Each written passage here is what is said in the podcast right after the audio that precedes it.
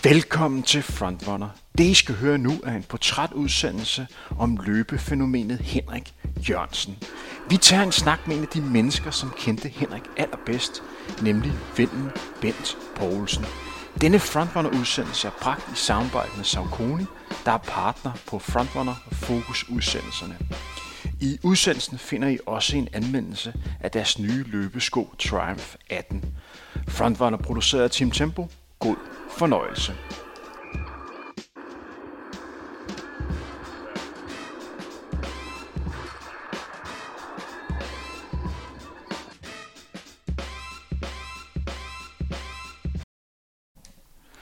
Goddag og velkommen her til endnu en episode af Frontrunner. Det I skal høre i dag er en special. Vi har jo nemlig fokus på den her GOAT-konkurrence, hvor vi er i gang med at finde den mest betydningsfulde danske mandlige løbere de sidste 50 år. Mål for distancer for 800 meter op til maraton. Vi er nået til semifinalerne, og vi har fire løbere tilbage. Vi har Henrik Jørgensen, Carsten Jørgensen, Wilson Kipketer og Allan Zachariasen. Vi har tidligere haft en snak med Allan Zachariasen, og nu er det også på sin plads at snakke lidt om en af de andre løbere, vi har med tilbage, nemlig Henrik Jørgensen. Henrik er desværre ikke i blandt os øh, mere, men vi har inviteret en af hans bedste kammerater, en af hans gode løbebodies i studiet, nemlig Bent Poulsen. Velkommen til, Bent. Tusind tak. Jeg er og, glad for at være her. Og uh, tak fordi, at, at du har lyst til at møde op og, og snakke om, om Henrik. Det var jo sådan, at sidste gang, at vi to mødtes, det var i forbindelse med et, et arrangement, som blev afholdt februar sidste år, hvor vi mindedes af Henrik Jørgensen. Og ved den lejlighed holdt du en, en meget... Uha, jeg sidder næsten her og bliver, bliver helt rørt igen, men det var en, en mindetale til, til Henrik.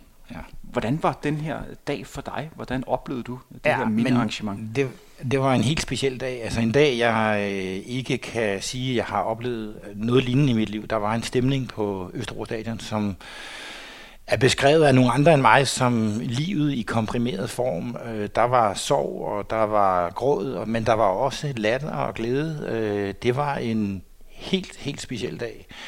Og det at få lov til at sige øh, nogle ord øh, over Henrik, som jeg har kendt igennem 45 år, og lige siden min barndom, øh, det var også helt øh, specielt at stå der og skulle snakke over en af ens venner, der altså er død. det, var, det var mærkeligt. Øh, men altså dagen øh, var øh, på en eller anden underlig façon livsbekræftende, og det lyder måske mærkeligt, når nu vi står og skal mindes en, en af Danmarks bedste løbere, der, der er død. Men, men det var det, det var. Altså, det var det, dagen kom ud med som, som slutfacit. Øh, en, en, en minderig dag på mange måder. Det var jo en dag, hvor at det er jo svært at sige med sikkerhed, hvor mange mennesker, der mødte op. Mm. Men et godt bud er, at vi var et eller andet sted mellem 1500 og 2000 mennesker. Der var virkelig mange mennesker samlet på, ja. på Østerbro øh, stadion. Normalt er jo løber kendt for at være et forholdsvis egoistisk folkefærd, der har nok fokus i, i dem selv.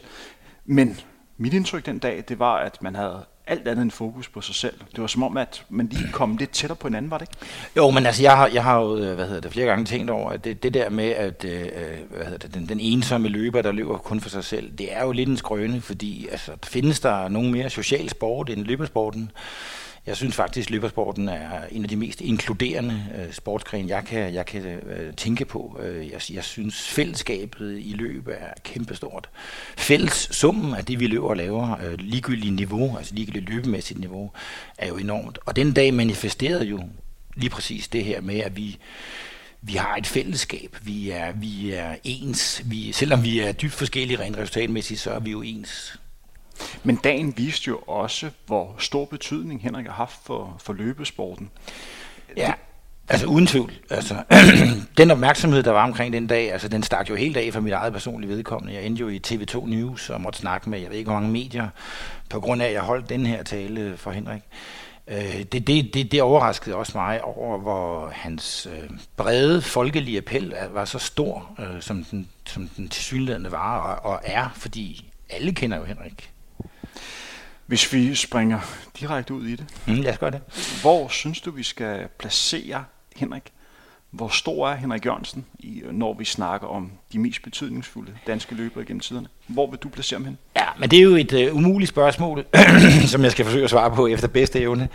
Altså Henrik er jo, er jo stor i Danmark, og man kan sige, at, øh, at de fire løbere, der er i øh, hvad hedder det, semifinalen, der tænker jeg, at øh, resultatmæssigt kan man jo hurtigt blive enige om, og det er en meget kort diskussion, at Wilson Kipketers resultater er der ingen, der når på, til sokkeholderne. Altså hans medaljer ved øh, VM og OL og hans øh, verdensrekorder er der jo ikke nogen, der kan øh, konkurrere med, så der har vi jo en klar vinder rent resultatmæssigt. Men hvis man snakker sådan øh, betydning for løbesporten, øh, så tænker jeg, at Henrik øh, er godt deroppe af, og måske også i virkeligheden øh, fortjener at vinde, fordi han øh, afstedkom noget i 80'erne, hvor hans brede folkelige appel, den, den nåede ud, altså virkelig, og han satte gang i en hel masse. og jeg er ikke et sekund i tvivl om, at Henrik har øh, fået rigtig mange mennesker til at løbe og træne.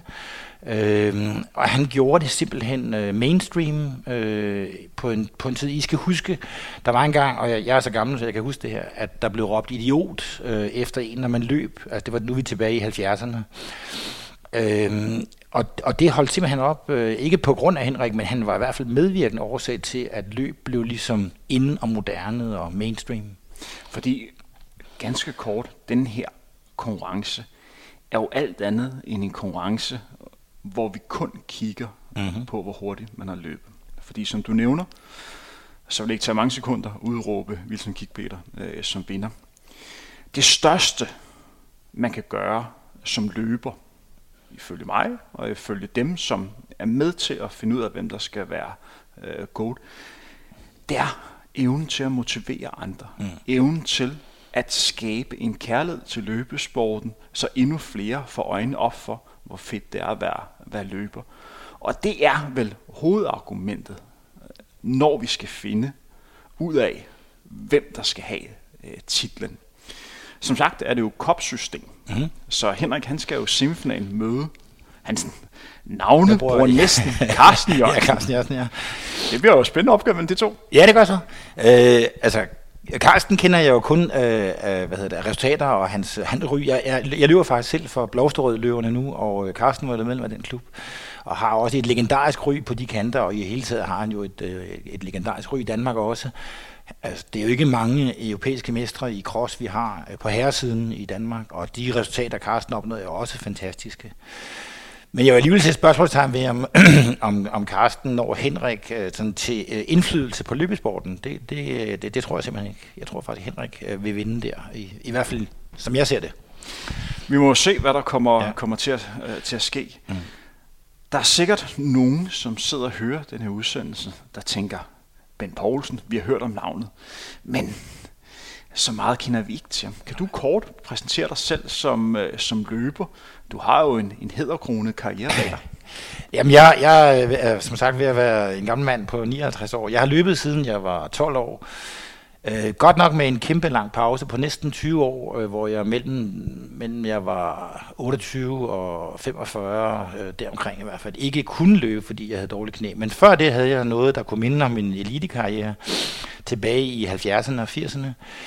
Øh, hvis jeg skal nævne nogle af mine bedste meritter som, som seniorløber, har jeg en DM-sølvmedalje fra indendørs DM på 3000 meter, hvor jeg løb 8.12 i Rødoverhallen uden øh, hævet sving, øh, som jeg selv synes egentlig er en okay tid indendørs.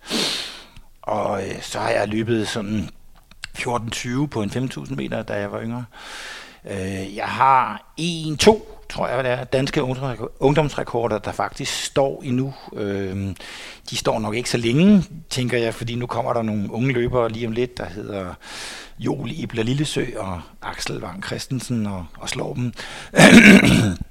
Men de ungdomsrekorder har altså stået her i 42 år her omkring. Øh, jeg løber stadigvæk. Øh, jeg tænker stadigvæk, at jeg skal løbe stærkt, når jeg bliver M60. Øh, jeg løber sådan set øh, stort set hver dag og, og nyder mit løb. Øh, måske mere end nogensinde, faktisk. Bent, hvad var dit forhold til Henrik Jørgensen? Hvad betød han for dig? Ja, men han betød rigtig, rigtig meget, og øh, nu skal jeg se, om jeg kan gøre det her uden at, at, at fælde en tårer, men altså Henrik var min ven. Øh, vi, vi var konkurrenter, og vi voksede op sammen. Vi er født samme årgang, 1961. Øh, så for cirka 45 år siden møder jeg den her ranglede fyr fra Herlev til sådan nogle af de her kunststofstævner her i Københavnsområdet. Og øh, Henrik, øh, han var ikke nogen øh, altså, god løber som, som, som 13-14-årig og 15-16-årig, fordi han tabte stort set altid til, til mig blandt andet, og til alle mulige andre. Øh, Øh, men vi blev ikke desto mindre gode venner, og øh, sådan i årene, der gik, altså frem mod, da vi var junior, frem mod øh, junioralderen der, der blev vi mere og mere tætte, og øh, jeg kom rigtig tit ude i, øh, øh ude i øh, hjemmet i Herlev øh, og løb ture med Henrik rundt om Bagsværsø og rundt om Mutterslev Mose og i Hareskoven.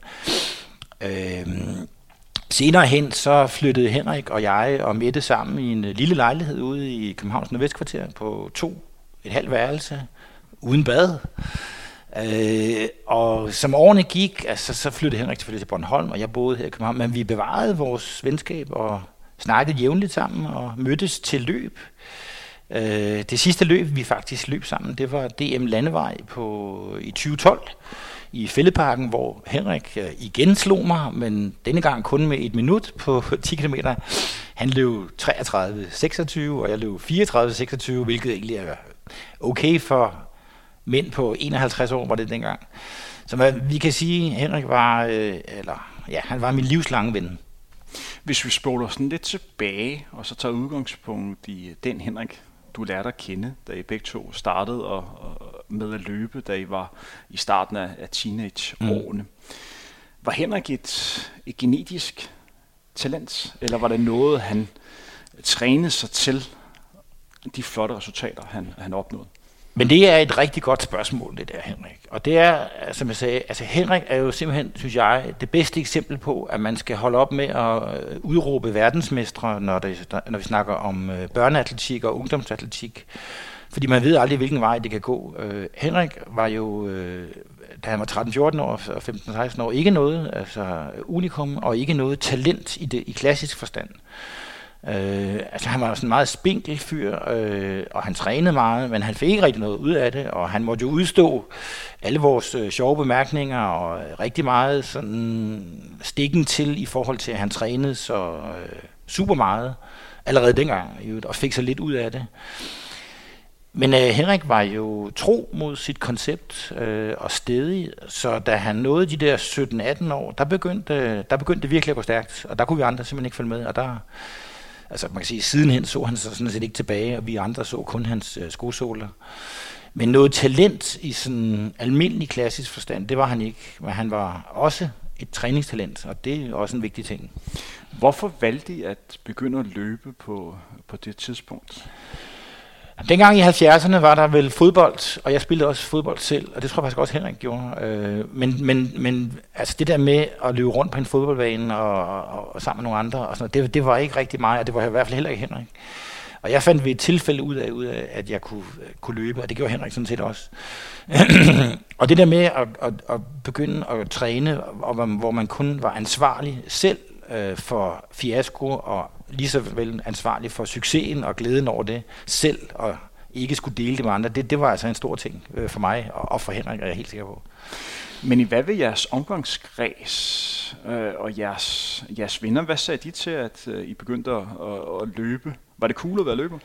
Nej, det var det egentlig ikke. Altså, øh, tilbage i 70'erne, som jeg sagde, der blev råbt idiot efter en, og der blev råbt, hvor bolden? Altså, det var underforstået, at man skulle have en bold at løbe efter.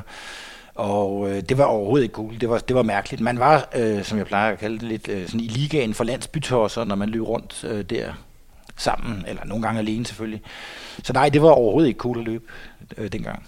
Kan du beskrive, hvordan man ellers så løbescenen på det her tidspunkt i 70'erne? Der var jo baneløb.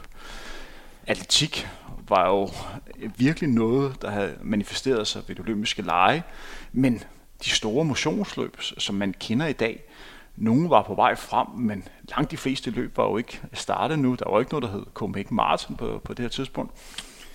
Jamen, der var, der var et større motionsløb, som der var startet. Det var mitageløbet, men det var, det var sådan ret lille, som jeg husker det. Øh, det var ikke noget der midt 70'erne, hvor jeg startede med at løbe. Der var altså, stort set kun de her øh, atletikrelaterede, altså baneløb. Og så fandtes der noget, der hed øh, Bagsværsø Rundt, øh, som var en form for serieløb. Der fandtes også andre serieløb. Der var noget i Roskilde, og også i Tostrup havde man noget.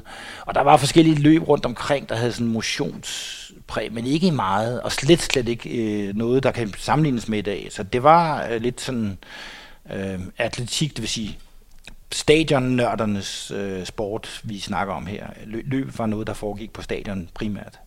Som sagt, det du har trykket play på nu her er en mindeudsendelse. Et slags tilbageblik på en af de største løbers karriere, en af de største løber, vi har haft herhjemme, nemlig Henrik Jørgensen.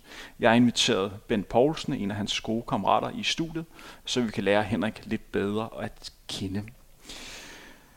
Hvordan var Henrik Jørgensen som person? Jamen, Henrik som menneske var, øh, altså når vi ser bort fra alt det her med løb, så var han jo fantastisk hjælpsomt og positivt menneske. Øh, helt vildt empatisk. Altså det vil sige, at han havde evnen til at sætte sig ind i andre menneskers sted, og øh, han var en god, øh, Øh, en god person, der lyttede. Altså han var god til at lytte. Han havde ikke behov for at manifestere sig via sin, sin mening, og havde behov for at få ret øh, i sine diskussioner. Han, han hvilede øh, i sig selv. Altså når jeg tænker på Henrik, så kommer ordet ro øh, tit ind i mit hoved. Altså han havde en usandsynlig ro omkring sig. Øh, og faktisk fra en tidlig alder. Altså, øh, Henrik var en person, der var i ro omkring det, han øh, foretog sig i sit liv. Og det kan både være løb, vi snakker om, men også uddannelse og alle mulige andre ting, der angår livets forhold. En person i ro. Hvordan tror du, han fandt den ro? Var det noget, han var født med? Altså det er jo svært at sige, om, om noget er født med, men jeg tænker, at løb øh, betød noget helt, helt centralt i den her ro omkring her. Ikke? Og øh, han fandt ude i skoven, øh, jeg har jo før sammenlignet Henrik med en ensom løbende ulv i skoven, der samtidig er et øh, utroligt socialt væsen. Men jeg, jeg er ikke i tvivl, et sekund i tvivl om, at den her løbesport og det her med at løbe rundt, det, det gjorde Henrik til det her øh, empatiske, rolige og positive menneske. Det var i hvert fald helt afgørende for hans personlighedsdannelse, at han også løb så meget. Det, det er jeg ikke et sekund i tvivl om. Hvordan så andre øh, løbere herhjemme, Henrik Jørgensen? Ja, men som sagt, altså i starten, altså hvor, hvor han ikke rigtig præsterede de store resultater, der, der blev han jo ligesom, hvad kan vi kalde det, mobbet eller drillet, eller noget, der minder om det i hvert fald. Men efterhånden, altså, så måtte kritikerne jo tige stille, fordi resultaterne talte for sig selv. Øh, da han blev de her 17 år, der, gik, der begyndte det at gå stærkt, og jeg kan huske, at han løb 14.38 på en 5.000 meter, og løb omkring 30.30 30 også på, på en 10.000 meter. Og, og efterhånden, som, som årene skred frem, og han begyndte at slette rekorder på stribe, alle, alle mulige steder, juniorrekorder og seniorrekorder, så kan man sige, altså de resultater, altså, som han fremviste, øh, de talte jo for sig selv. Og øh, han var jo en, der ligesom var med til at sætte baren rigtig højt for altså det her Lydiard, Han var jo selvfølgelig, Henrik var Lydiard inspireret, og, og det handlede om mange kilometer, altså et højt kilometer, ugenligt antal. Og det var han jo også med til at ligesom være bannerfører for, at det, man, den vej kunne man gå og få rigtig gode resultater ud af det. En af de, de ting, som jeg har allerstørst respekt for, når vi snakker om Henrik Jørgensen, det er sådan to ting. Jeg kan huske en af de første gange, jeg var ude at løbe med, med Henrik øh, på Bornholm man kunne bare fornemme, at Henrik elskede at løbe på Bornholm. Jeg husker, vi øh, kom løbende her, og så møder vi en, en modløber. Jeg kendte ikke personen. Jeg er usikker på, om, om Henrik øh, kendte personen. Men Henrik hilste og ønskede vedkommende en, en god tur. Så sagde Henrik til mig efterfølgende, husk altid at hilse på de løbere, som, som du møder grundlæggende vi alle ens. Vi har øh, den samme kærlighed til, til løbesporten. Mm. Og en ting, du skal være opmærksom på, det er, hvis du engang bliver, bliver god til at løbe, så kan du også være med til at gøre en forskel for den løber, som der lige er løbet forbi. Mm. Og det viser lidt om, hvordan Henrik var som, mm. som person. En anden ting, som også er værd at nævne, når man hører gamle løber. Undskyld, nu kommer jeg til at bruge et, et lidt flyord. okay. Men der er jo rigtig mange, som nemt kan blive lidt bedre vidne. Det kan jeg sikkert også selv øh, være en, en gang imellem. Men ofte sidder man og snakker om, hvorfor gør I ikke det, og hvorfor gør I ikke det, og kæft, hvor de dogne og sådan noget. Mm-hmm. Jeg har aldrig hørt Henrik, i hvert fald til mig, da jeg var ung løber på vej frem, kritisere mig, hvorfor jeg ikke trænede mere, hvorfor min resultat ikke var bedre, eller prøve at sige til mig, hvorfor gør du ikke det her? Det var en lyttende Henrik, der behandlede en med, med respekt. Mm. Det kan jeg sgu meget godt lide. Ja. Altså, det er jo menneskeligt format. Altså, det er jo bare klasse og, og være sådan. Man kan jo sige, at Henriks resultater, øh, det ham sådan set aldrig til hovedet, og han bevarede hele tiden benene på jorden, og, og gjorde det der, nemlig hjælp alle, øh, altså uanset niveau, altså uanset løbemæssigt niveau og, og var, som, som vi også har været inde på et par gange her, øh, en rigtig god lytter, øh, uanset hvem, der ligesom trådte ind ad døren. Hvordan var hans forhold til en anden semifinalist, som vi også har med blandt de fire sidste, nemlig Allan Zachariasen. Vi har jo lavet en snak med, øh, med Allan, hvor vi spurgte ham ind til det. Og ude fra Allan virkede det som om, at Allan havde rigtig stor respekt til, øh, eller for Henrik Jørgensen. Men det tror jeg gik begge veje. Altså, øh, hvad kan man sige, da, altså Henrik og Allan havde både, altså de havde det forhold, som mange løbere kommer ud i, det der med, at man er venner på den ene side, fordi man, man ligesom laver den samme sport, og er på rejser sammen, og træningslejre sammen, og på udvalgt hold sammen. Men også inde i det konkurrenter, det skal man jo ikke tage fejl af, at det her med konkurrencen øh, betyder rigtig meget for, for eliteløbere. Ikke? Altså, der, at det, er, øh, altså, det handler lidt om, at jeg vil gerne slå dig. Jeg tror for Allan Theriasen, der var den løber, han allerhelst ville slå. Jeg tror, at han også har et eller andet med Jørgen Lavnborg, fordi sådan er ja, vokset øh, op sammen. Ja. Men ellers var det Henrik. Det ja. var Henrik, som man rigtig gerne ville slå. Ved du, hvad for en løber Henrik allerhelst ville slå? Nej, det ved jeg faktisk ikke, fordi der var mange, altså der var mange gode løbere dengang. Altså det var, altså 80'erne, hvis vi tager det over 10, så, så var der jo mange hele vejen rundt, ikke? Øh, og, og Allan og Henrik var bestemt ikke de eneste, der var flere andre. Men jeg ved uh, helt sikkert, at uh, Allan var i hvert fald en af dem, Henrik gerne ville slå. Det er så, det er så 100% sikkert. Og jeg ved også for eksempel de her berømte 353 km på træningslejr i Portugal, der, der delte jeg hvad hedder det, værelse med Henrik der i februar 1980, hvor, vi, hvor han lavede de her berømte 353 km. Det, det, det var også et signal til Anders Henriksen, for det sagde han, altså det sagde Henrik, det her det var en til Allan. Øh, så han kunne løbe rundt over i Odense og tykke lidt på de her 353 km, som jo er lidt ufatteligt, men det, det skete jo. Hvordan får man den idé, at man skal løbe så mange kilometer på, på en uge? Vågner man sådan op om, om mandagen, så tænker man, nu skal man bare give den maks gas næste uge. Jeg kan huske, at da vi stod i eh, Castro Lufthavn og skulle flyve til Portugal, øh, så siger Henrik, at han simpelthen havde tænkt sig at løbe 50 km om dagen, eh, øh, gang syv, altså på en uge. Og så sagde vi til ham, så er du da også dybt åndssvag. Hvad har, hvad har du da tænkt dig med det? Ikke? Altså, det, er jo, det lyder jo vanvittigt. Altså. Og hvordan, hvordan har du tænkt dig at gøre det? Og så sagde han, at han havde tænkt sig at løbe 20 km morgentur, og så 30 km aftentur gange syv. Ikke? Og det gjorde han. Det var det, han gjorde. Hvad laver man så resten af dagen? Henrik, han, han sov. Altså vi andre, vi... Øh, vi fes rundt, og øh, dengang de der træningslejre, der var i øh, Portugal, det, det var sådan en mellemting mellem træningslejre og så charterferie. Så, så mens, øh, mens Henrik sov, så løb vi andre rundt og kiggede på, øh, på piger i, omkring swimmingpoolen og, og lavede alle mulige mærkelige ting, samtidig med at vi ville træne. Men Henrik, han, øh, han sov og spiste, og så stod han op og løb sin 30 km aftentur, og så tog han hjem og spiste og gik i seng. Og vi andre, vi gik i baren, og det skulle vi nok ikke have gjort, men det var det, der skete. Hvor meget tror du, at sådan en uge med sådan en ekstrem træningsmængde var signalværdi for at sætte sig selv i respekt? Og hvor meget af det var det udtryk for, at Henrik troede, at det var nødvendigt for ham for at nå hans træningsmål. Men det, det ved jeg faktisk rigtig positivt, fordi vi spurgte jo Henrik direkte om det, altså det her med fysiologien bagved. Tror, tror du, du får noget ud af det rent træningsmæssigt? Så sagde han, nej, det tror jeg ikke på. Jeg tror, jeg bare bliver træt. Øh, så, så han var meget bevidst om, at det var et øh, mentalt, altså det var sådan en mental ting, altså en mental ting med ham, at han kunne gøre det. Øh, og så var det selvfølgelig også et signal til hans øh, konkurrenter. Ikke? Øh, så det var sådan en dobbelt. Han var helt bevidst om, at det var ikke måske fysiologisk noget, der gavnede hans løb, men, men det var mentalt. Og det er jo lige så vigtigt, mindst i løbet. Ikke? Hvad med den efterfølgende uge? Hvordan gjorde han? Man må være lidt træt, når man løber så mange kilometer en enkelt uge. Ja, jeg, jeg kan faktisk ikke... Altså den, den anden uge, øh, der, der er jeg ret sikker på, at han, han gik meget ned i... Altså det er klart, efter 353 km. Men jeg mener, at han har holdt sådan et snit på omkring 180 km i den, i den følgende uge. Og sat lidt mere fart på og sådan noget. Men altså, det er jo stadig pænt højt, altså 180 ikke, kilometer. Hvis vi sætter lidt ord på Henrik Jørgensen som, som løber, du har lidt taget, taget hul ja, på det. Ja.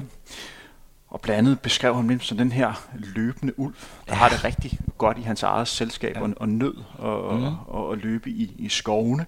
Men kan du beskrive det endnu mere, hvordan Henrik var som, som løber? Hvad kendetegner ham? Altså Henrik, altså han, han var jo sådan en, der øh, altså gik sin egen vej, øh, og han var stedig, altså han fastholdt, øh, og det er, det er nok måske i virkeligheden derfor, han blev god, han fastholdt konceptet hele vejen igennem, altså han troede på sig selv og sit koncept, øh, og det var først et godt stykke op i 80'erne, at han faktisk skiftede træner til Henrik Larsen, men ind, indtil da, der var han jo sådan set mere eller mindre selvtrænet, øh, hans far var inde over øh, selvfølgelig at hjælpe ham, hans far var også tidligere løber, Øh, og der, øh, altså det, det koncept, det holdt Henrik. Altså, og det er faktisk de færreste løbere, jeg kender, der ligesom i mange år altså holder fast i det samme koncept, fordi man bliver jo hele tiden forstyrret af konkurrenternes gode resultater, så hører man om, om dit, og så hører man om dat, og så skal der det ene og det andet og tredje til. Men Henrik var bare tro mod sit uh, grundkoncept, og det, det gjorde ham til, en, uh, til den løber, han, han var. Hvordan holdt han så er sulten hele tiden, fordi som løber betyder motivation rigtig meget. Mm. Og der er jo mange løber, når de først begynder at opnå gode resultater, så kan det godt blive en lille smule mætte og har svært med at motivere sig endnu mere. Men det virker ikke som om, at Henrik han blev mæt.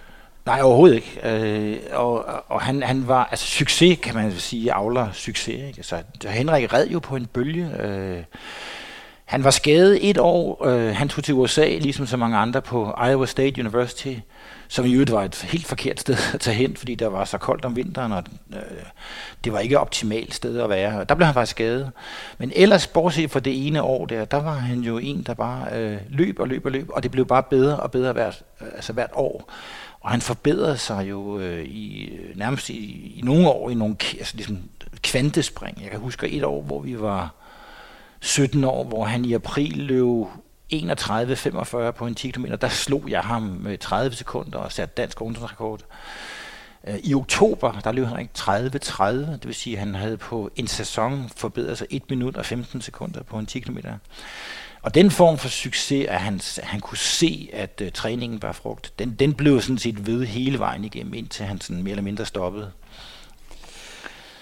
Langt de fleste kender jo Henrik Jørgensen som, som maratonløber der har opnået virkelig flotte resultater på, øh, på den distance. Mm. Han har jo stadigvæk den, den danske rekord med de her 2.09 40, øh, en tid, som også i rigtig, rigtig mange år var, øh, var, var nordisk rekord. Han har også vundet øh, London Marathon. Men var maraton-distancen også den distance, han satte mest pris på at løbe? Eller var nogle andre distancer, han rent faktisk synes var sjove?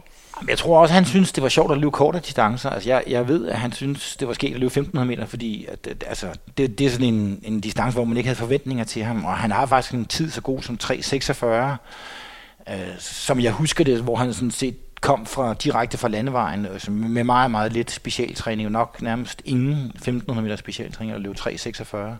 Det er altså, det er altså hurtigt. Øh, og øh, jeg tænker også, at hans øh, 10 km, øh, han havde et godt forhold til 10 km, øh, hvor han løber 27-55 eller noget i den stil, øh, i hvert fald til, som, som hans personlige rekord. Så øh, 10 km vil jeg tro vil, vil være sådan et godt bud på en anden distance, han, han godt kunne lide. Hvis vi skal være endnu mere konkret i forhold til hans styrker øh, som løber, var det en løber, der levede på hans udholdenhed, hans øh, løbestil eller hans hvad kan man sige, speed? Hvordan vil du beskrive ham der? Ja, men altså, Henrik var ikke nogen spurter, øh, fordi jeg har slået ham i mere end en spurt, øh, da vi var unge, øh, og har selvfølgelig gode minder omkring det. Men, men han var en, en, en rigtig, øh, hvad hedder det, udholdende type, ikke? og han kunne holde et højt tempo i, i lang tid. Men, men altså, de, de, altså, mange gange er han jo blevet slået i de korte løb, øh, også af Allan Zachariasen øh, i spurten. Altså Henrik manglede simpelthen en, en, en klassisk spurt, men han, han havde så mange andre kvaliteter udholdenhed, helt sikkert. Hvis vi skal snakke lidt om den træning, han lavede. Du nævnte, at han er de første mange år blev trænet af hans, hans far. Ja. Hvad var det for en måde, de arbejdede med, med træning på? Jamen, altså det var, det var, Henrik var, og, og hans far var meget Lydiard inspireret, og Lydiard kom jo her til Danmark, som jeg husker det i 1900. Jeg har, mødt, jeg har faktisk mødt Lydiard flere gange, øh, da jeg var ung. Øh, der var noget, der hed Tønder træningslejr, hvor, hvor Lydiard var og, løb, og trænede og løb med os, øh, øh og øste af sin øh, erfaring. Og øh, Lydias indtog i Danmark, det betød jo, at man ligesom skippede det der intervaltræningsprincip, der var gældende op til, øh, og begyndte at løbe mange flere kilometer. Så, så det Henrik foretog sig øh, faktisk fra dag 1 af, det var sådan set at bygge på med kilometer. Øh, øh, rigtig mange øh, langsomme kilometer, og så få øh, hurtigt, lidt tempoløb, og så noget få hurtige kilometer på toppen. Og sådan i de der procentfordelinger svarer det vel lidt til, hvad man i dag, tror jeg, nærmest vil gå ud og anbefale, at man løber en 85-90 procent af sine kilometer er meget langsomt. Altså for Henriks vedkommende, da han var sådan rimelig god, omkring 4 minutter øh, per kilometer. Det er ret langsomt for en løber, der kan løbe 209 og løbe 4-0 per kilometer.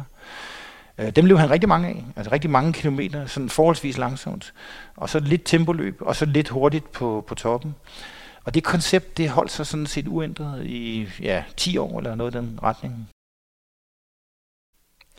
Undertegnet Henrik Thiem har i den sidste uge testet Sarkonis nye træningssko Triumph 18.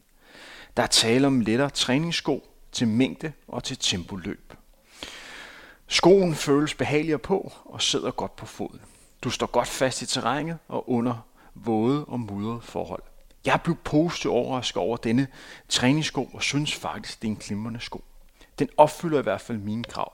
Den virker slidstærk, så et godt bud er, at den kan holde til op til 800 km, før du skal skifte til en anden model. Jeg anbefaler, at du løber i flere forskellige slags modeller, så du belaster dine fødder forskelligt. Ved at løbe i flere forskellige sko, kan du også bedre sammenligne, hvad er godt og hvad er knap så godt for dig.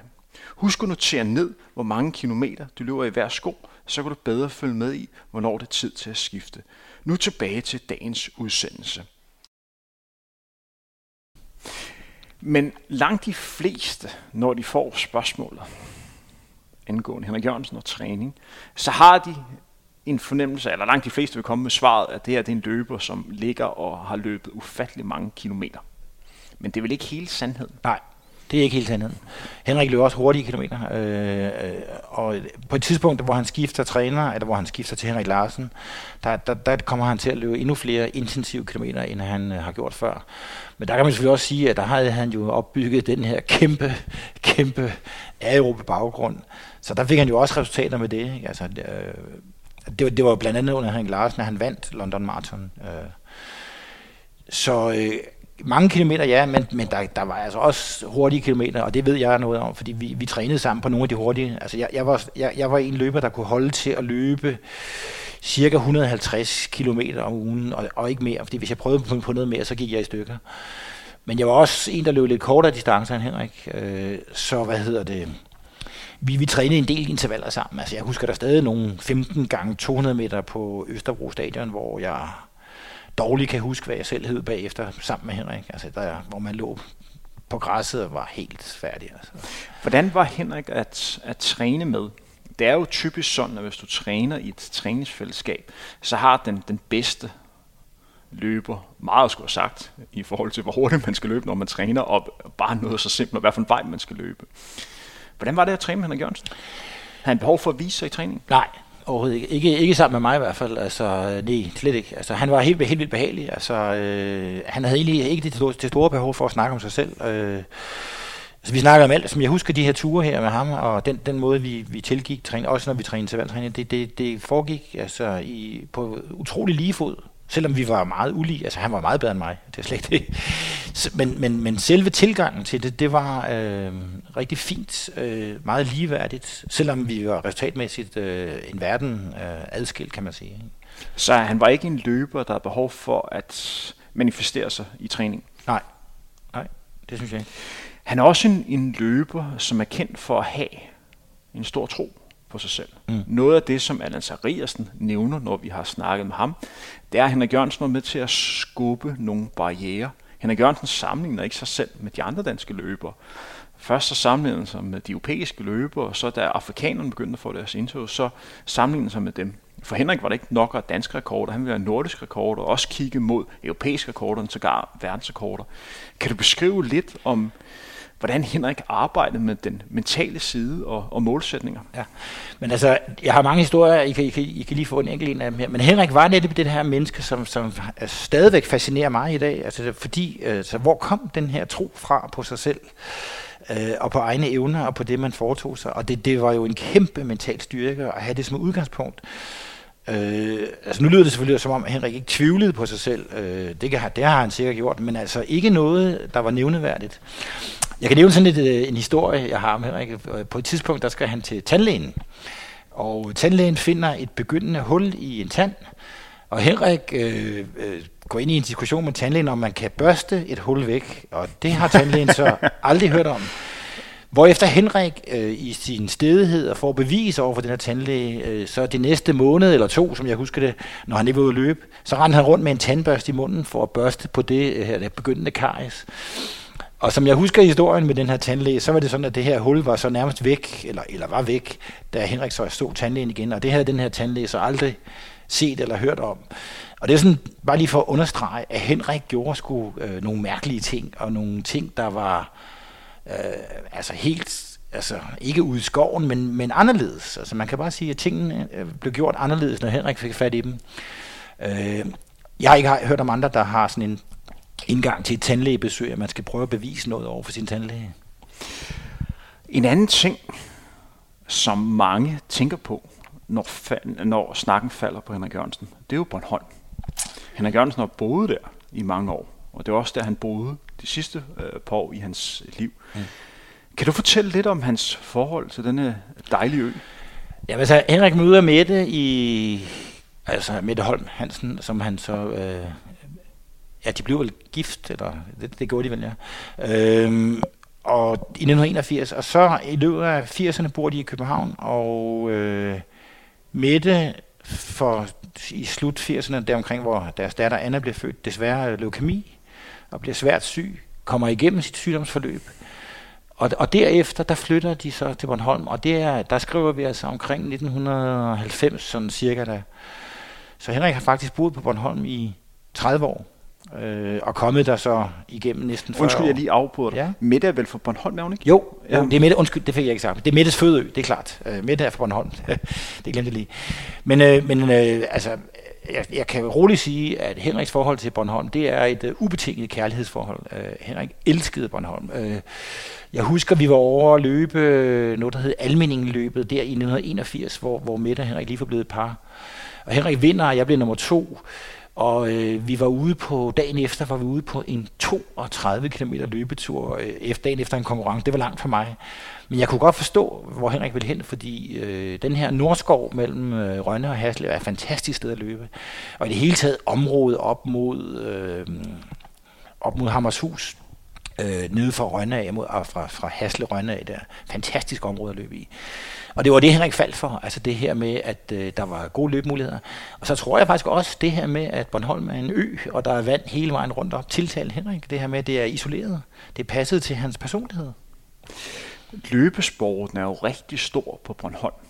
De gange, jeg har været på Bornholm, og været så heldig at være på Bornholm, det er en af de eneste steder i, i Danmark, hvor jeg vil gå så langt og sige, at jeg rent faktisk har lidt opfattet mig selv som jeg ved, stjerne er måske et stort ord at bruge, men vi begynder at nærme os, fordi der er, der er mange, der følger med i, i løbesporten derovre. Er det Henrik Jørgensens skyld, at løbesporten fylder så meget på Bornholm? Ja, det er jeg ikke et sekund i tvivl om, at Henrik har været medvirkende til det der. Det er helt sikkert, fordi øh, da Henrik kom derover, der var der, var der selvfølgelig løbesport, øh, helt sikkert, men, men, men øh, den har fået et boost, at han løb rundt der, og folk kunne se ham. Altså han løb jo Altså han løb to gange om dagen selvfølgelig, øh, og han blev ved med at løbe helt til han døde. Han døde jo faktisk med løbesko. Øh, eller i løbskoene. Øh, så han, han, han holdt jo de her rutiner dagligt, hvor han løb, øh, indtil han døde faktisk. Øh, så, så ja, helt sikkert. Altså, det har været medvirkende til at gøre Bornholm til sådan et løbemekka. Og, og, og den her uge, der er... Øh, i Tab Bornholm. Ja, i Tab Bornholm har han jo også været med, med til at, at, at stable benene. Ikke? Hvis vi sådan lidt har fokus på det aftryk, Henrik Jørgensen har haft for løbesporten, efter hans øh, karriere begyndte at, at, at trappe mm, lidt ud. Mm, mm. Han begyndte at engagere sig i, i masser af forskellige løbeprojekter. Han har skrevet en, en løbebog, han har trænet mange forskellige øh, løber. Øh, han har også været med til at starte Etape Bornholm op, også været inde over friløbet, og der højst sandsynligt været, været ting, som, som jeg har glemt her. Hvad er det for et aftryk, øh, Henrik han gerne ville, ville have efter hans karriere begyndte langsomt at gå lidt ned ad bakke?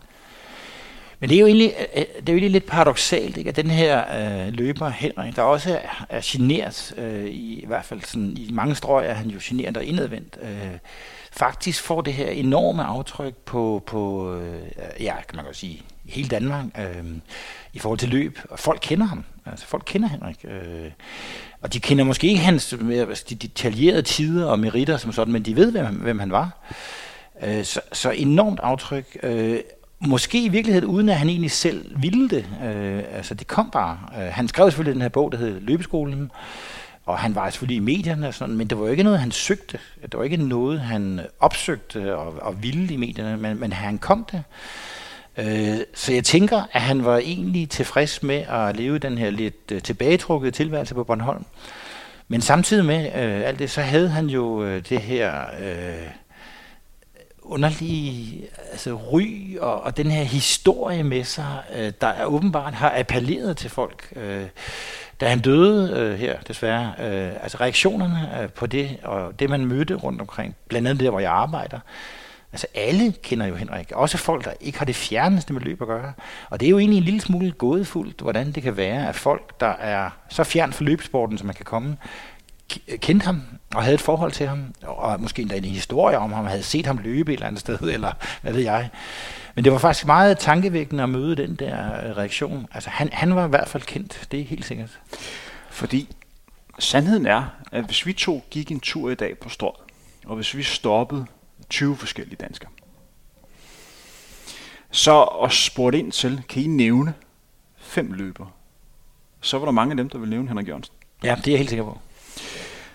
Skyldes det hans løbemeritter, eller skyldes det mere det aftryk, han fik sat efterfølgende?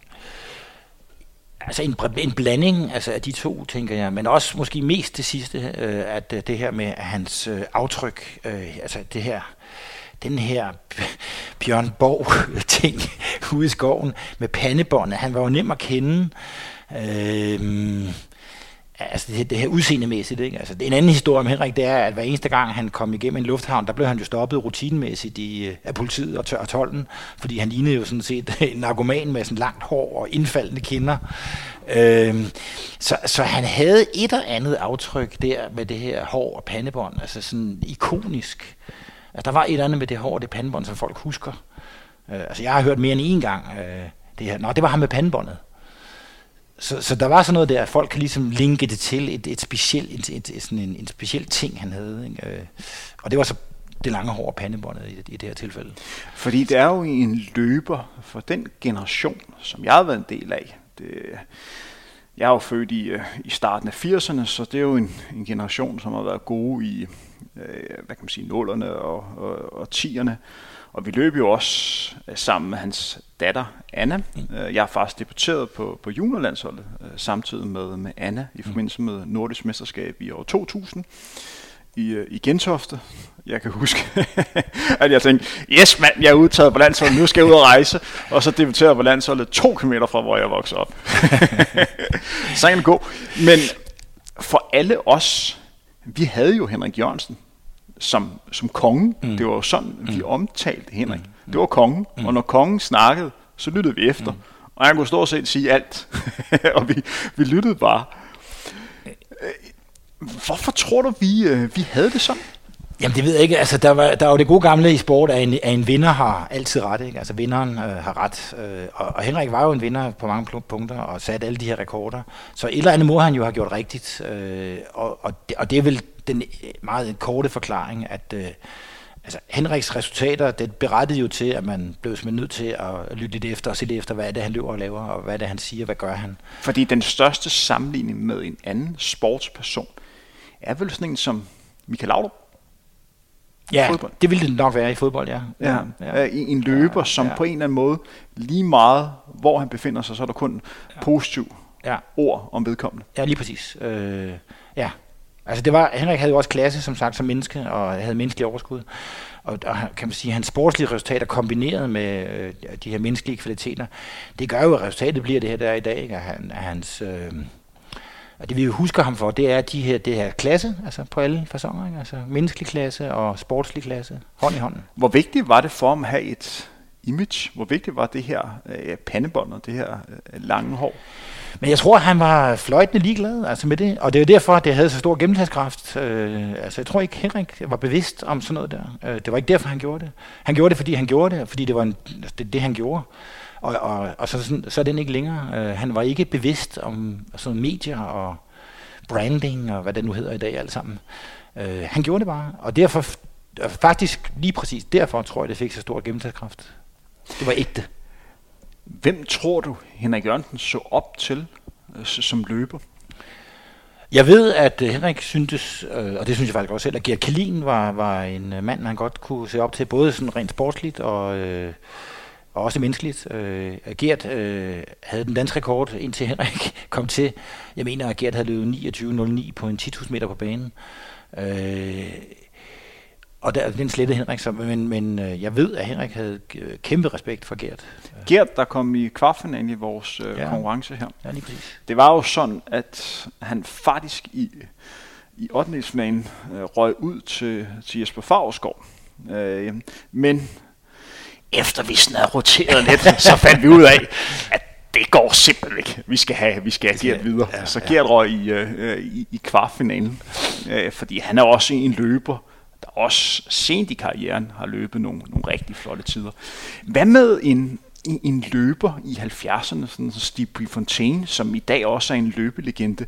Var det en løber, som man så op til på det tidspunkt? Eller er det først ja. senere hen, at han sådan rigtig blev stor? Nej, men det, prøv at høre, øh, ja, altså det, det, kan jeg jo også sige, fordi jeg har boet her. Jeg kender ham godt.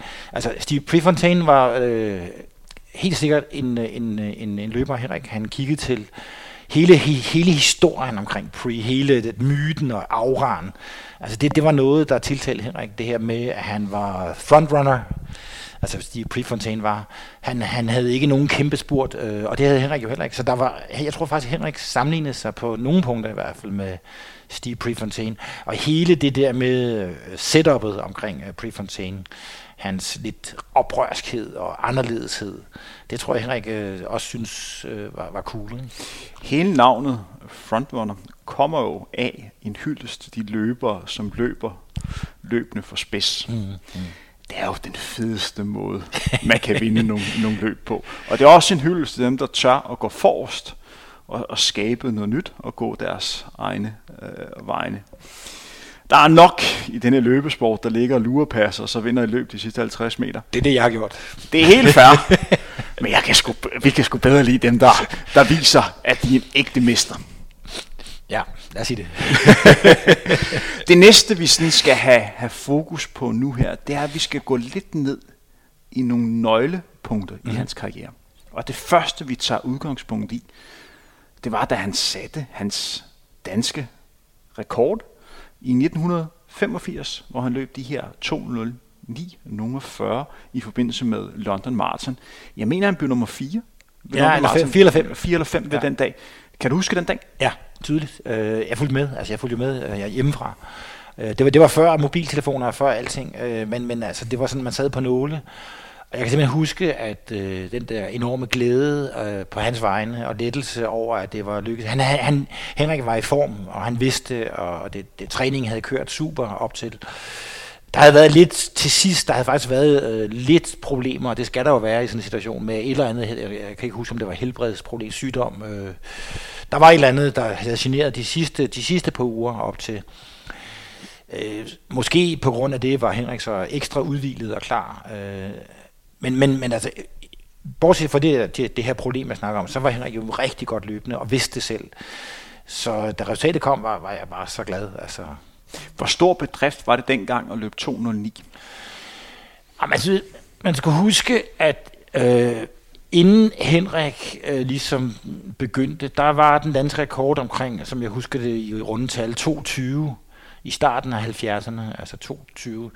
Og der øh, kan man sige, at da Henrik er færdig med sit tog der i 85 og sætter sin danske rekord, der snakker vi altså en rekordforbedring samlet set på 10 minutter øh, på, på maraton. Altså det, det tror jeg enhver kan forstå øh, er, er i særklasse. Øh. Så ja, det var fantastisk.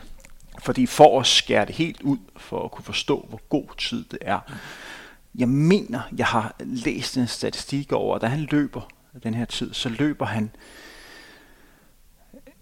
en tid, som svarer til, at han ligger på en 30. plads blandt de bedste maratontider øh, nogensinde.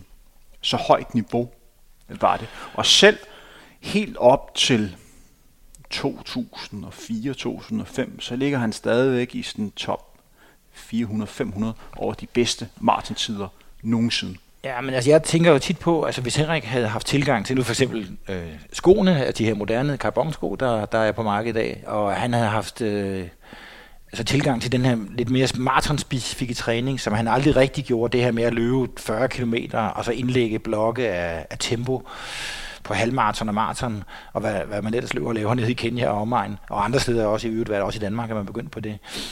Altså det, det gjorde Henrik ikke. Jeg tror, at nogle af Henriks længste ture, det var de her 32 km ture i 4-0 øh, tempo hele vejen igennem. Ikke? Der var ikke så meget øh, dekadar. Det var sådan, han gjorde det.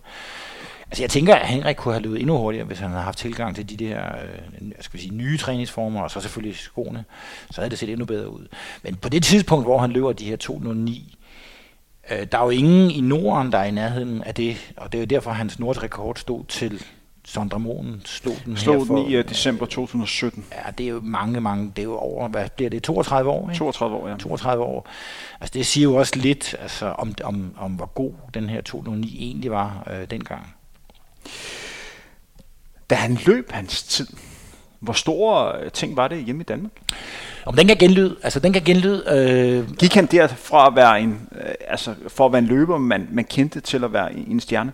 Ja, det kan man sige. Altså, det tror jeg godt, du kan sige uden, uden øh, den store altså, tvivl, at øh, der skete noget der, fordi det, det var sådan, altså, der fik folk øjnene op for ham. Altså, men, men der, hvor det virkelig stikker helt af, det er jo der, hvor han vinder London Marathon. Øh, er det tre år senere, ikke? Er det, er det 88? Det er faktisk det, vi skal til at snakke øh, om nu her.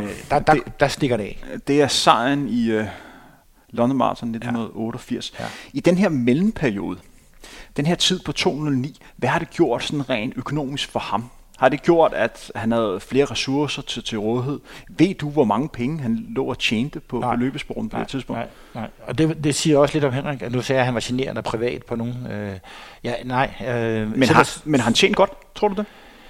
Altså, jeg tror, at Henrik var faktisk måske den første løber i Danmark, der ligesom kunne sige, at jeg kan godt leve af det. Øh, altså sponsorater og præmieindtægter og sådan noget. Men øh, noget kendskab til hans øh, sådan økonomi har jeg overhovedet ikke, øh, fordi det snakker vi sådan set aldrig om. Øh. Så det holdt han meget for sig selv? Ja, det gjorde han. Men det var nok til, at han kunne, kunne leve af det? Ja, det mener jeg bestemt, øh, at han må have været den første løber i Danmark, der ligesom kunne leve af det. Og hvordan fik man penge på, på det her tidspunkt? Det var via sponsorer og forbund og klub?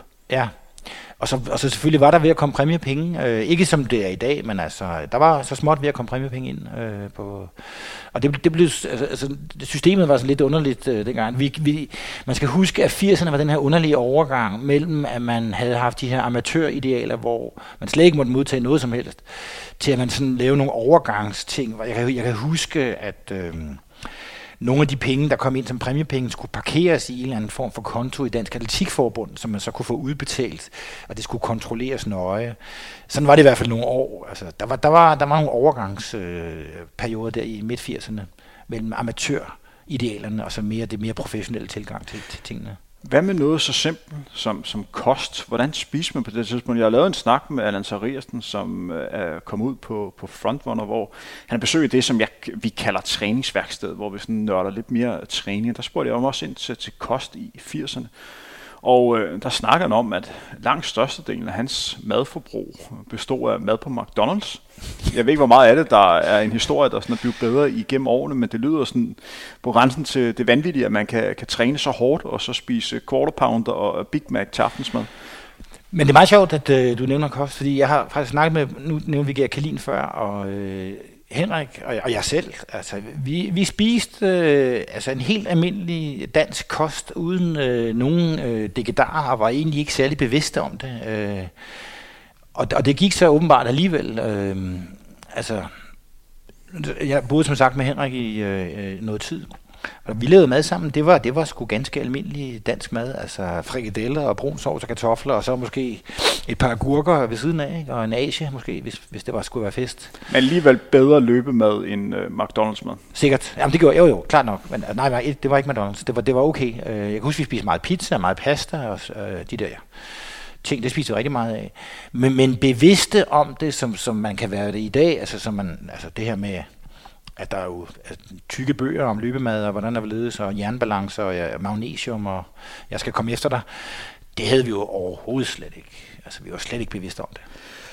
Men den her sejr i 1988, hvor han vinder London Marathon. Hvor stor var London Marathon i 1988? I dag er det jo måske det største maraton, du overhovedet kan vinde i konkurrence med, lad os sige, New York Marathon. Hvordan var det der? Ja, det, det, var, det var jo altså kæmpe, kæmpe stort. Altså det, London var, var det, det første større bymarathon, der virkelig sådan, og man kunne løbe stærkt derover. De havde fået præmiepenge, og altså der, det, altså, jeg ved ikke, hvor, hvor man skal hen og sammenligne med, men altså, man siger, det var nok noget af det største, der fandtes overhovedet. At der så er en dansker fra lille Danmark, Herlev, der går hen og vinder det, det var jo nærmest utænkeligt. Øh, og jeg ved ikke, hvad vi skal sammenligne det med. EM 92 er vel en nærliggende sammenligning. At der kommer en, en underdog, øh, kan man sige, fra Danmark og vinder. Øh, det, det, var, det var simpelthen en sensation. Sådan som jeg har fået løbet fortalt, og du får også mulighed for at fortælle om, hvordan du kan huske det. Men jeg har jo arbejdet sammen med hans træner på det tidspunkt, Henrik Larsen. Mm. Og jeg har jo synes, det har været spændende at sådan høre om, om, om de gamle dage der. Og ifølge Henrik var det sådan, at øh, Henrik Jørgensen han havde været skadet mm. eller syg op mm. til mm. London Marathon i 88. Og han bliver sendt på løbebåndet fem dage før han skal løbe London til en, til en test. Og Henrik Larsen siger til ham efterfølgende, Henrik, du er ikke i form det her, det, du er ikke helt, hvor du skal være. Hvor Henrik efterfølgende bare siger, rolig nu Henrik. Mm. Jeg føler mig ovenpå, jeg føler, jeg ja, har det ja. godt. jeg er klar. så, tager han, så tager han over og, og løber øh, løbet. Jeg tror stadig, der findes klip, hvis man har lyst til at ja, se det, det på, ligger på YouTube. På YouTube. Ja, ja. Det skal lige siges, at i starten af nålerne, der, jeg var en del af det danske ungdomslandshold på det her tidspunkt, og der var vi på sommerlejr på Bornholm. Nok også fordi, at Anna var en del af det her mm-hmm. ungdomslandshold. Så vi, vi boede i nogle sommerhuse, og så trænede vi så i de skove, som øh, du fortalte om til. Fantastisk træningsområde. Ja, ja, ja. Og så om aftenen var vi så over at spise hos øh, Henrik og, og Mette. Og så en aften så øh, viste Henrik så London Marathon, mm-hmm. som man selv var med, mm-hmm. og sad og fortalte om, om det her løb. Jeg tror, vi var to måske tre løbere, der synes det var spændende. Ja. der var måske andre, der sad og kiggede sådan ja, ja. retning. Men jeg husker det som om, at det var et løb, hvor Henrik kommer lidt for baghjul. Han ligger sådan, så ligger han nummer 6, så ligger han nummer 5, og så ligger han nummer 4. Og så de sidste 4-5 km, så overhaler han så ham, ham løberen som, som fører. Han er ikke rigtig klar over, at han rent faktisk ligger nummer 1, ja. før de sidste par kilometer, mm-hmm. hvor det går for ham, han er ved at vinde ja. London Marathon. Ja. Er det også sådan, du husker? Ja, fuldstændig. Altså, der var ikke, lige den dag var han ikke frontrunner.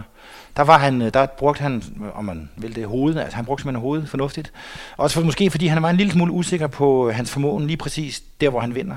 At han faktisk løb lidt med bremsen trukket og løb forsigtigt øh, og konservativt i, i starten. Og, og så først ligesom til sidst øh, slipper fri der. Og jeg, jeg, jeg har stadig det der billede, og det er så ydt for. Jeg var, jeg var ikke i London, men jeg har set det på YouTube nu her, hvor han løber over... Øh, ja, kort før mål i hvert fald, hvor han ligger og, og vender sig om, for han kan næsten ikke tro, at han er ved at vinde det her løb. Øh, og øh, altså, da han kommer hjem, altså den her, den her glæde, altså den her ekstatiske glæde over at have vundet, øh, altså udover sejren og æren og alt det der, øh, 2-10 og så videre, så var det jo også penge på kontoen. Ikke? Kan du sætte endnu flere ord på, hvor stort det var i 1988 at vinde London Marathon?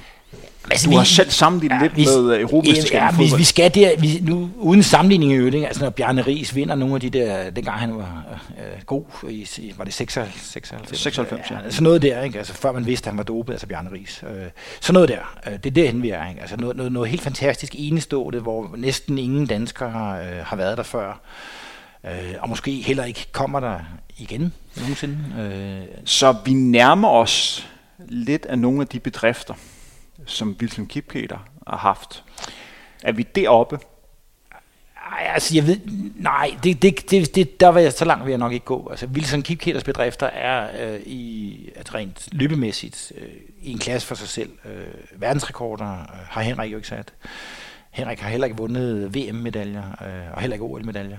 Men men, London men, Marathon på det her tidspunkt ikke lidt maratonløbernes VM? Jo, det kan man sige.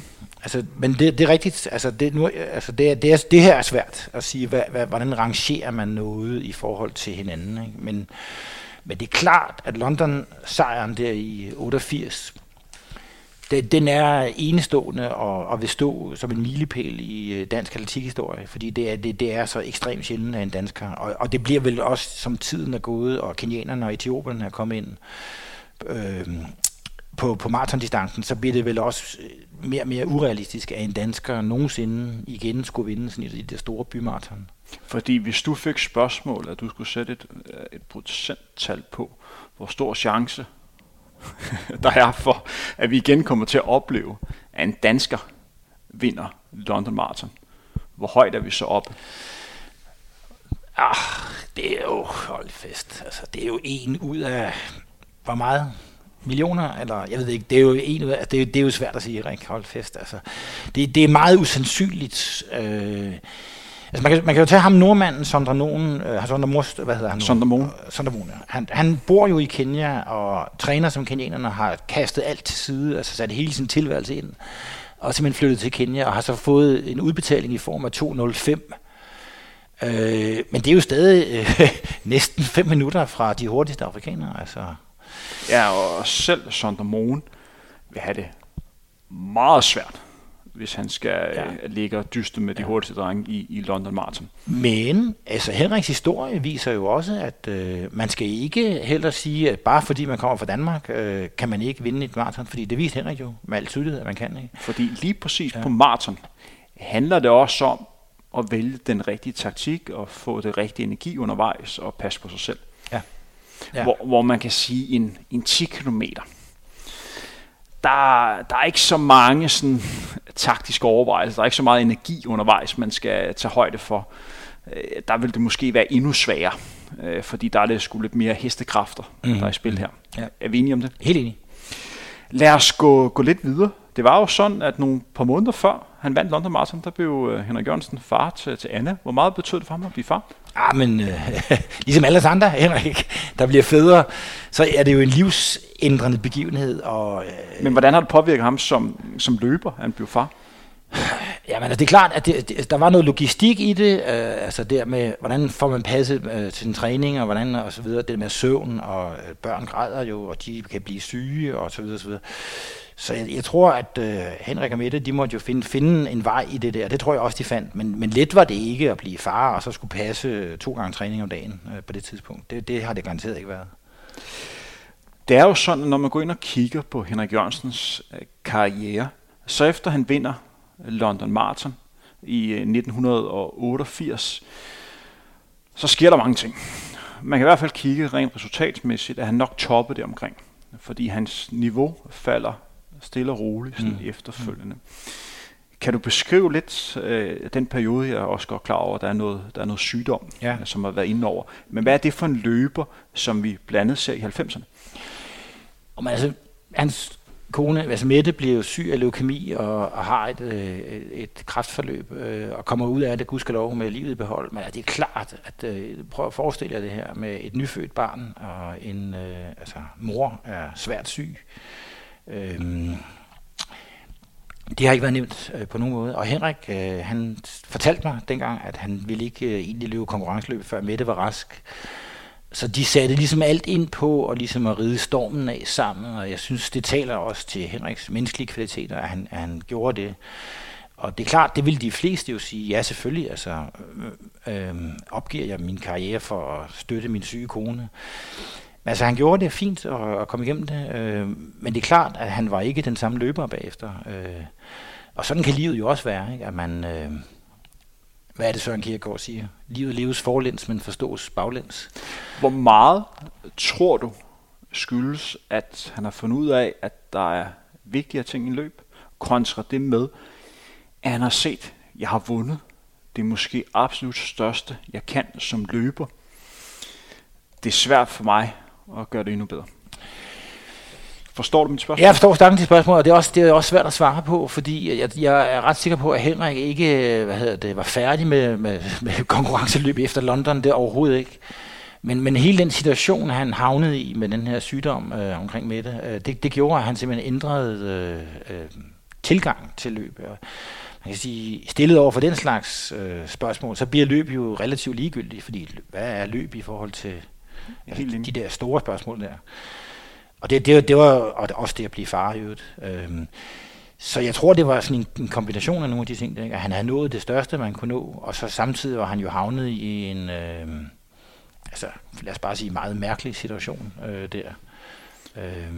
Fordi vi skal jo op og snakke New York Marathon, eller en OL-medalje, eller en VM-guldmedalje, for at kunne få en bedrift, der kunne nogenlunde matche det, som man havde vundet. Ja, det er faktisk det, vi er. Det er derop, ja, det, synes jeg. Øh, det kan man de, godt. Det er, ligger.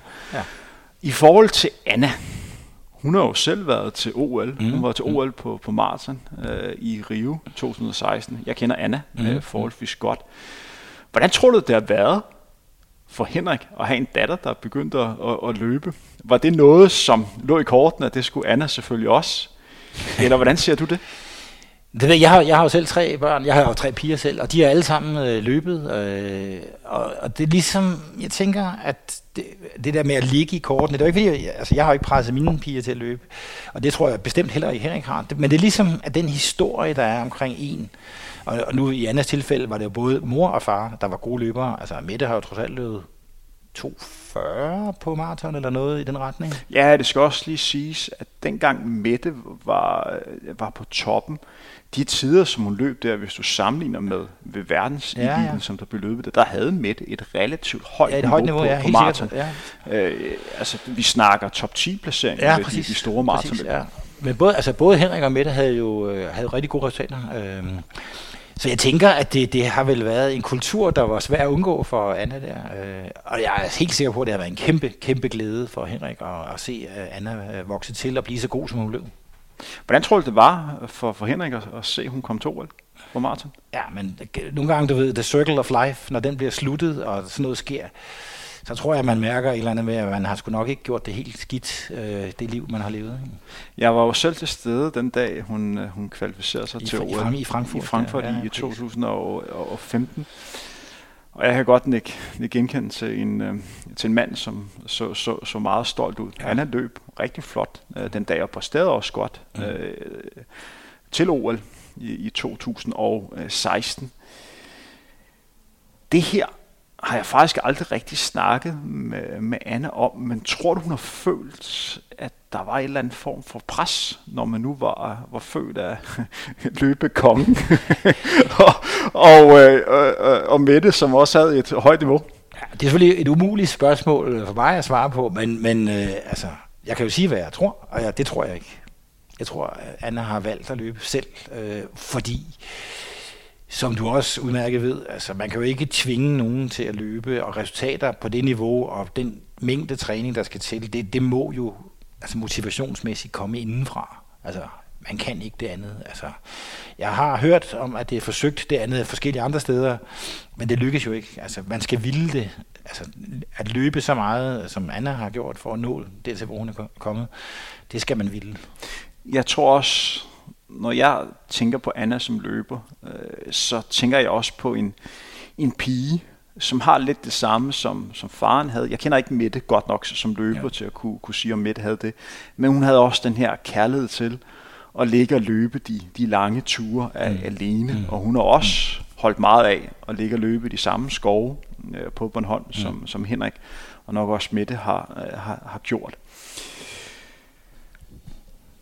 Hvilken aftryk, hvis vi sådan kort skal riste op her mod afslutningen, har Henrik haft som løber? Kort og godt, hvad, hvis man sådan skulle, skulle skrive sådan tre fire linjer om Henrik som løber, i den store leksikon over dansk løbehistorie. Hvad skal der så stå? Der skal stå noget i retning af, at han gjorde øh, løb mainstream. Uh, han, han bragte løb ind i centrum af, af Danmark. Det er derfor, vi blandt andet er en nation af løber i dag. Det har Henrik en anden del i. Så skal der stå, at det var en løber med menneskeligt format, øh, og en løber, der på det tidspunkt, hvor han løb det her løb, var i verdensklasse. Noget i den retning. Det er store Han fortjener det. Hvad kan man lære af Henrik?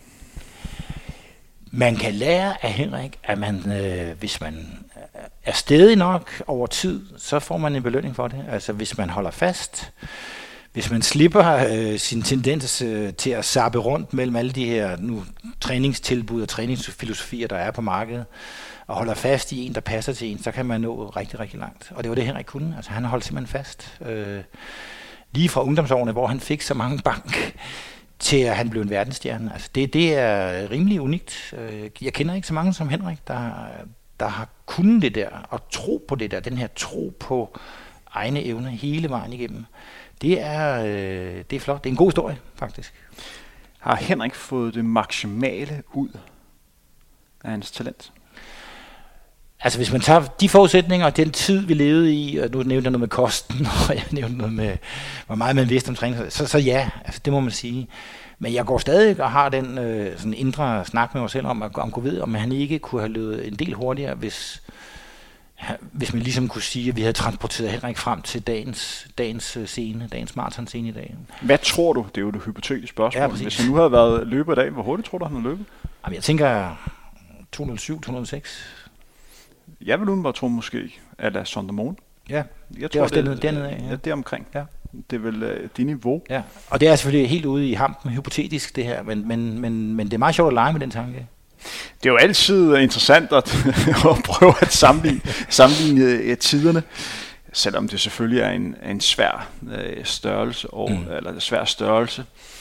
Jeg kan huske, at jeg faktisk spurgte ind til lige præcis det spørgsmål uh, til Henrik, om han følte, at han havde fået det maksimalt ud af ja. det. Hvad tror du, Henrik han svarede? Øh, ja, han svarede garanteret nej. det gjorde han lige præcis. Ja. Han men, han, der var en 10 km, hvor han mente, at han burde have løbet omkring 27-30. Ja. Ja. Det var det, han, mm. det var det, han mente. Mm. Og så også på, på maraton, som man sagde, det er jo svært at ramme den perfekte dag på maraton. Ja. Men han kunne nok godt være kommet endnu længere ned, hvis han har ramt dagen. Mm. For han følte ikke helt, at han har ramt det, det perfekte løb. Men så er det store spørgsmål, det så er, får du nogensinde en løber til at sige, at han har, han har ramt ja, vi vil den fulde skive? Ja, vi er altid en lille smule utilfredse, ikke? Er der ikke altid en halv procent? Eller kender kender du en løber? Vil du sige, at du har løbet det, som du burde kunne løbe? Nej, det har jeg ikke. Altså, jeg, jeg, altså helt, helt personligt for mit nej. Jeg, der var mange ting. Jeg blev skadet for tit, og jeg, jeg var, min, mit øh, mentale fokus var ikke altid til stede, og jeg, der var for meget fest og farver indimellem. Så, så når jeg kigger tilbage, er der, der flere øh, tider, jeg kan gå og sige, ah, det, hvis det nu havde været, og så videre, og ærger mig over. Ikke? Selvom jeg er en lidt ældre herre i dag. Helt sikkert. Bent, det sidste spørgsmål, du får, inden vi skal afslutte dagens udsendelse. Kort og godt, dit bedste minde med Henrik? Nej, men det er jo et langt minde. Altså, det er jo, øh, ja, nu bliver jeg helt rørt, men altså, et godt langt minde. Lad os, lad os stoppe med det. Tak til jer, som har hørt med på denne udsendelse, hvor vi som sagt har lidt fokus på en af de største løber, vi har haft igennem tiderne herhjemme. Det her det er en del af den, der kaldes GOAT-konkurrence, hvor vi øh, som sagt skal finde den mest betydningsfulde danske langdistansløber de sidste 50 år. Det her var en udsendelse med Bent Poulsen, løbekammerat og personlig ven til Henrik Jørgensen. Det her var Frontrunner. Mit navn er Henrik Thiem. Vi høres ved igen inden længe.